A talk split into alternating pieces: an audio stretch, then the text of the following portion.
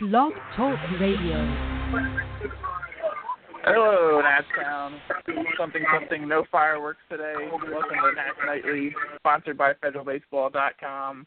This is Patrick Reddington from Federal Baseball. I've got Dave Nichols from Federal Baseball and Doghouse on the line coming to you after the Washington Nationals drop a 1 nothing decision to the Milwaukee Brewers in the nation's capital a ridiculous 11 a.m. start for the game. Max Scherzer on the mound for the Nationals. His only loss in June was against the Brewers on the road trip in Miller Park, where he gave up five hits, three walks, five earned runs, and six innings through seven and a third scoreless versus the Mets in his one start between outings against Milwaukee. Uh, today, four scoreless to start, but he leaves a two-on fastball up to Martin Maldonado for a solo home run in the uh, fourth inning 21st home run off of Scherzer this season. Was it the fourth, fifth inning, whatever? 21st home run that Max gave up this season, Dave. He leaves him loaded in the sixth. Uh, 20 pitch frame pushes him up to 114.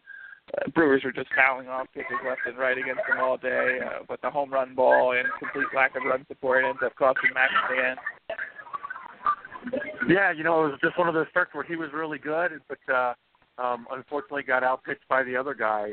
Um, you know, there was absolutely nothing wrong with what he did today. It, it just, um, you know, it's, it's like Jim Riggleman used to say, or Matt Williams used to say, you just got to tip your cap to the guy and uh, hope you get him the next time. But, um, you know, I, I just think you know the, the early the early start time combined with uh, maybe unfamiliarity with the other starting pitcher kind of uh, hampered the Nats offense today, and uh, you know Max was the victim of it, unfortunately.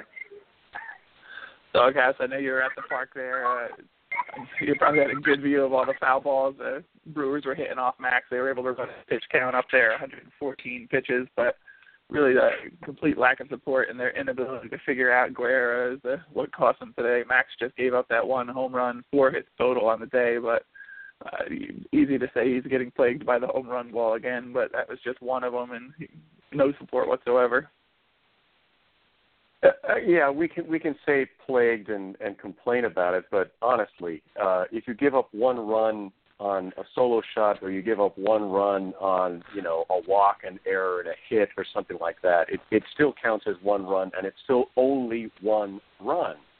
Uh, even against Guerra, who is a decent pitcher. I mean, he's he's not uh, as as much of a nobody as the, the the guys that we normally wail about when the Nats can't put anything together against him know, he had his splitter working and uh, he, he pitched a good game. And that the Nats just seemed not to be able to figure him out today. They were they were chasing a lot of things, uh, getting behind and counting quickly and rushing to get themselves out.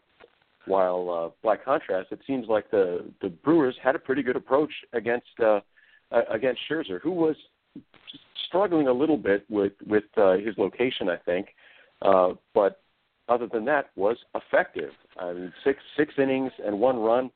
That's uh, that's more than a quality start. That should be more than enough uh, to give your team a chance to win. And uh, the Nats had a couple of chances that they didn't convert, and uh, you know it was it was a big disappointment. I, I, I got to say that. Uh, I, I guess it could have rained harder, uh, and we could have gotten wetter while watching it. So not a total loss in that sense. But uh, yeah, uh, Max certainly pitched well enough to win, and uh, it's it's too bad that the Nats couldn't come through with him for the bat today. Definitely, really coming down there, as you could see on the broadcast towards the end there. I was worried about you guys getting soaked up there in the 300s at the end of there, but luckily it was only in the eighth and ninth inning at that point when it really started coming down from what I saw. So not too bad considering they managed to get the game in with an 11 o'clock start. Uh, they they missed uh, Junior Guerra in, in Milwaukee when the Nats were out in Miller Park, so this is my first good look at him. Two and 0 and five June starts. The Brewers are four and one in his outings. 3.0 ERA.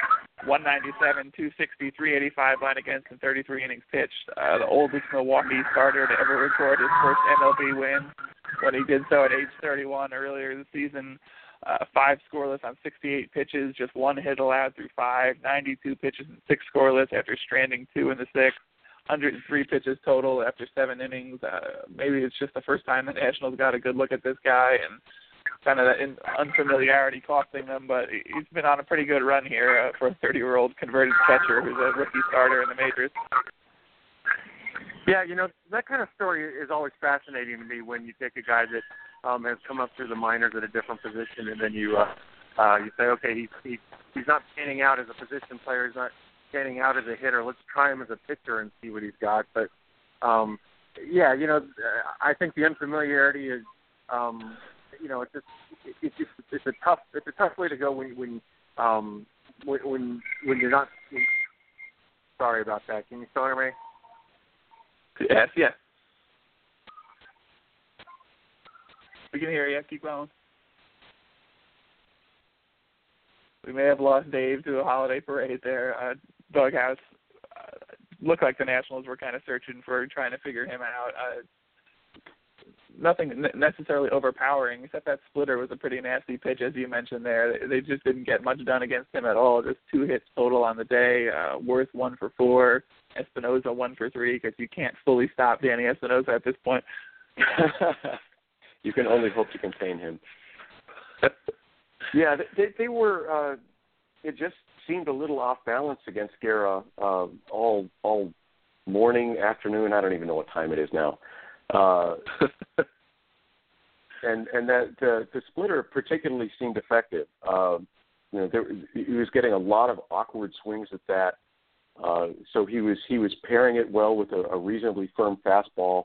Uh, I can't remember what else he was throwing off speed. I think he had a slider in there, um, and uh, he was throwing just enough strikes uh, to get to get that swing early. Uh, he was not working a lot of long counts. People were in a hurry to make contact, and for the most part, it was either weak or right at people. Uh, a couple of hard hit balls died on the track. Um, just a, a, a rough outing. Okay, I, I hate to invoke Riggleman and Williams because it just seems unnecessarily mean to the current regime. But all right, we'll we'll tip our cap here. Dave, I don't know if you were up at uh, eight in the morning for the start of this one, but I, I want to go to both of you on this one and see when the last time you saw uh, a major league team get punished for batting out of order, which I just I, I googled it quickly. The last one I could find was a 2000, 2013 Giants game, but Ryan Braun came up with two outs in the first, then a single to right. Uh, Dusty Baker immediately came out with the scorecards and. uh challenged what was going on in the field when they finally figured it out. Uh, apparently, the Brewers wrote Braun in fourth with uh, Jonathan Lucroy hitting third, so that run was uh, a hit was erased. Apparently, it goes in the scorebooks as a ground out to the catcher for a reason I'm not completely clear about, but. I haven't seen that in a long time. It proves true that old axiom that you never know what you're going to see when you go to a stadium. You know, might see something new every day at the park. Yeah, that's kind of a, a little league or a high school thing to have happen, but uh, um, it, it does happen on occasion. And um, again, I think I'm going to chalk this up to the um, to the 11 a.m. start time. You know, the, the managers had to set their lineups at like eight o'clock in the morning, and that's certainly an unusual time for anybody associated with baseball, uh, Major League Baseball, to be doing anything. So, um, you know, it, it's just the quirky schedule is they, they do it so early to, to get the traffic out before the fireworks and everything on the mall. Um, it, it's neat that that the, nation's capital can host a Major League Baseball game on the Fourth of July, but it really sets up a lot of uh, um, traffic problems on a day where, where traffic is already uh, butched up in the city anyway. So um, just just kind of a, a, a weird quirk to this one today. The Nats were able to benefit from it, but um, yeah, you know, just weirdness abounds uh, whenever um, you know whenever you have to play that early in the day. I mean, I know the Patriots or the Patriots, the Red Sox do it for Patriots Day every year, and um, it's just one of these little quirks in the schedules. Every time I'm driving around DC and get stuck in traffic, I wonder why people there don't talk about the traffic more. But doghouse. Uh, have you ever seen anything like that? They, uh, I was really kind of hoping. Uh, I'm sure I'm not alone in this, but hoping that Max Scherzer would go on to throw a no hitter after that, so it could be a no hitter in which he actually gives up a hit, which would have been one of the more interesting inter- interesting statistical quirks of a no hitter. I'm sure. Yeah, we were we were all all uh, cheering for that in in our section and uh, trying to figure out if uh, if Braun owed Lucroy a stake for hurting his batting average by getting a single out of turn. Uh, we were coming up with all kinds of weird scenarios of, of stuff that might have happened with this. But yeah, this, this this is certainly something I have never seen in person at a game. Uh, I, I I think I heard about the uh, the the instance you were talking about with the Giants a few years ago, but it's nothing I, I I haven't even seen it on the game I've watched on TV. So it it is one of those great rare little quirks, and and I love how whenever there's one of these sort of miscellaneous, you know, the batter or runner is out for some obscure rules violation, it goes to put out to the nearest player. So ground out to the catcher. And the funny part is, I was actually I, I was looking this up and at bat at the time, and it had it down as uh, Lucroy singled uh, because the the batting order was actually correct in at bat, even though it was wrong on the main scoreboard. So I don't know if uh, if if Braun was looking at the scoreboard and saying, "Oh, I'm up," instead of you know looking at it written up and posted on the wall of the dugout. Uh, but it was it was correct in uh, in at bat, and then I, I got to watch as the Lucroy singled was changed to Lucroy grounded out to catcher, and then uh, Braun got his second AB there in a row, which uh, you know, a, a delightful, quirky little bit of uh, nonsense there to uh, to lighten an otherwise pretty dreary day at the ballpark. Yes, delightful for everyone watching. Not so much for Jonathan Lucroy, as you mentioned, who gets an over one without with, without doing anything, and then has to wait to, for the order to go around again to get his first at bat of the day. Not probably not humorous for Craig Counsell either, the Brewers manager, who's scolding scolding someone right now for filling out the lineup card incorrectly if he didn't do it himself. But wasn't a whole lot else going on in the game. Uh, one nothing loss in the end. Jonathan Papelbon came back and pitched a scoreless inning. Felipe Rivero another scoreless inning of work. Shawn Kelley as well. Nationals fold at 50 and 34 with the loss, but big news of the day, Dave, before the game, uh, Jonathan Papelbon, as I just mentioned, returned from the DL. Uh, they didn't drop a reliever, as a lot of people were speculating, but instead sent Michael A. Taylor down to AAA. He had a 225, 266, 372 line, 10 doubles, six home runs, and 200, 203 plate appearances. Uh, 286, 328, 460 over his last 67 PAs. So he was kind of putting it together and, and uh, fits and starts there when he actually got in the lineup. But Dusty Baker said after the game that they uh, want to get him consistent ABs down in the minors. He'll go down to AAA and get that. Said they're going to make a move to uh, fix the short bench in in the next couple days, which I'm assuming at this point is going to be Trea Turner coming up to either play center or some sort of infield mix. Uh, a lot of fans are clamoring for Ryan Zimmerman to get sat down, move Murphy to first, and have uh, Turner join the infield there. Uh, what do you think about Taylor getting sent down? Is that the right move for the Nats for now? And what do you think the uh, corresponding move is going to be at some point in the future when they clean out the uh, clean out the extra spot in the bullpen and get another guy on the bench? Well, it really is a fascinating move, and, first of all, they probably could use the extra arm in the bullpen after um, some of the, the weirdness and, and uh, of the last couple of weeks, um, at least for a couple of days anyway. But um, sort of surprised that, that it wasn't Matt Belisle that just got sent back down or, or out because um, he's been generally ineffective. Um, you know, the idea of giving Michael Taylor regular at bats is probably a good idea, but um, I think at this point uh, he's beyond the, the quote unquote development phase of his career. I mean, the, the time that he should have gotten AAA at bats was two years ago or last year when he got pressed into major league duty, um, which obviously didn't happen. Um, you know, can can can a couple of weeks at AAA help Michael Taylor turn into a 340 on base percentage type of guy? No. Um, at, at this point, Taylor is what he is. Um, he probably, um, you know, would like to get down there and play on a, on a regular basis and get into a groove type of thing. But, um, but he is a, um, a, a high risk, high reward um, type of player. You know, he's going to hit a home run or he's going to or he's going to strike out. That's just kind of who he is at this point. I would be shocked um, if they brought if they brought Trea Turner up with the idea of moving Daniel Murphy to first base. I, I just I don't think the Nats um, are going to or have any inclination to give up on Ryan Zimmerman. I mean, this is a guy that they've got way too much invested in. It's not just this year; it's for the next two or three years. And this is a guy that is under contract to this team, um, you know, for the foreseeable future. And they have to try to get what they what they they have to try to resurrect uh, his, his once promising career.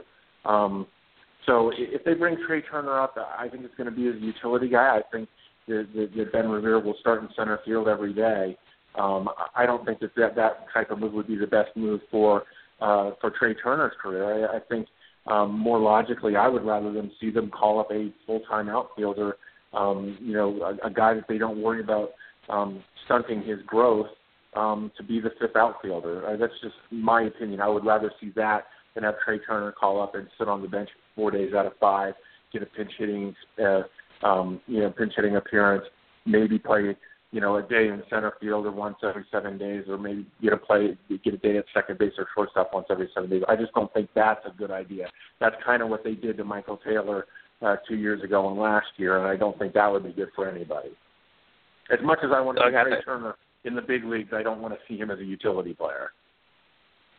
So I guess I tend to agree with uh, Dave's big point there. I, as much as fans might be clamoring for it, I, I don't see them giving up on Ryan Zimmerman. I think they're still con- convinced he's going to eventually play to the back of his baseball card, as they like to say. But uh, what do you think about them sending Tra- Taylor down? And uh, I just see Chelsea Janes of the Washington Post quoting Baker saying that uh, Michael Taylor could be back up in 10 days. So if they're planning on bringing him right back up, it doesn't seem like a, a good time to bring Trea Turner up and have him, uh, you know, basically miss regular at bats to sit on the bench, like Dave mentioned.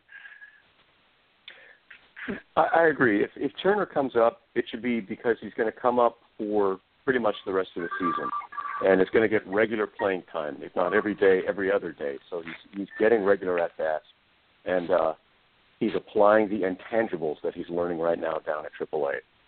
Um, Taylor going down, uh, I don't have a problem with that. If he gets uh, a little more regular hitting and somehow manages to put it all together, great. Um, he's your defensive replacement your pinch runner now. So uh, wh- whether he's up or down, it's just right now it's it's filling the bench spot um, because everyone else who's been on the bench has been so much more productive offensively. Uh, he's he's really sort of an expendable piece on the roster right now.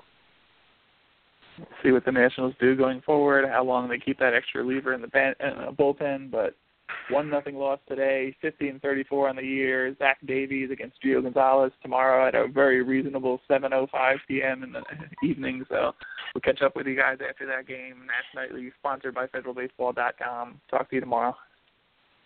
Go Nats.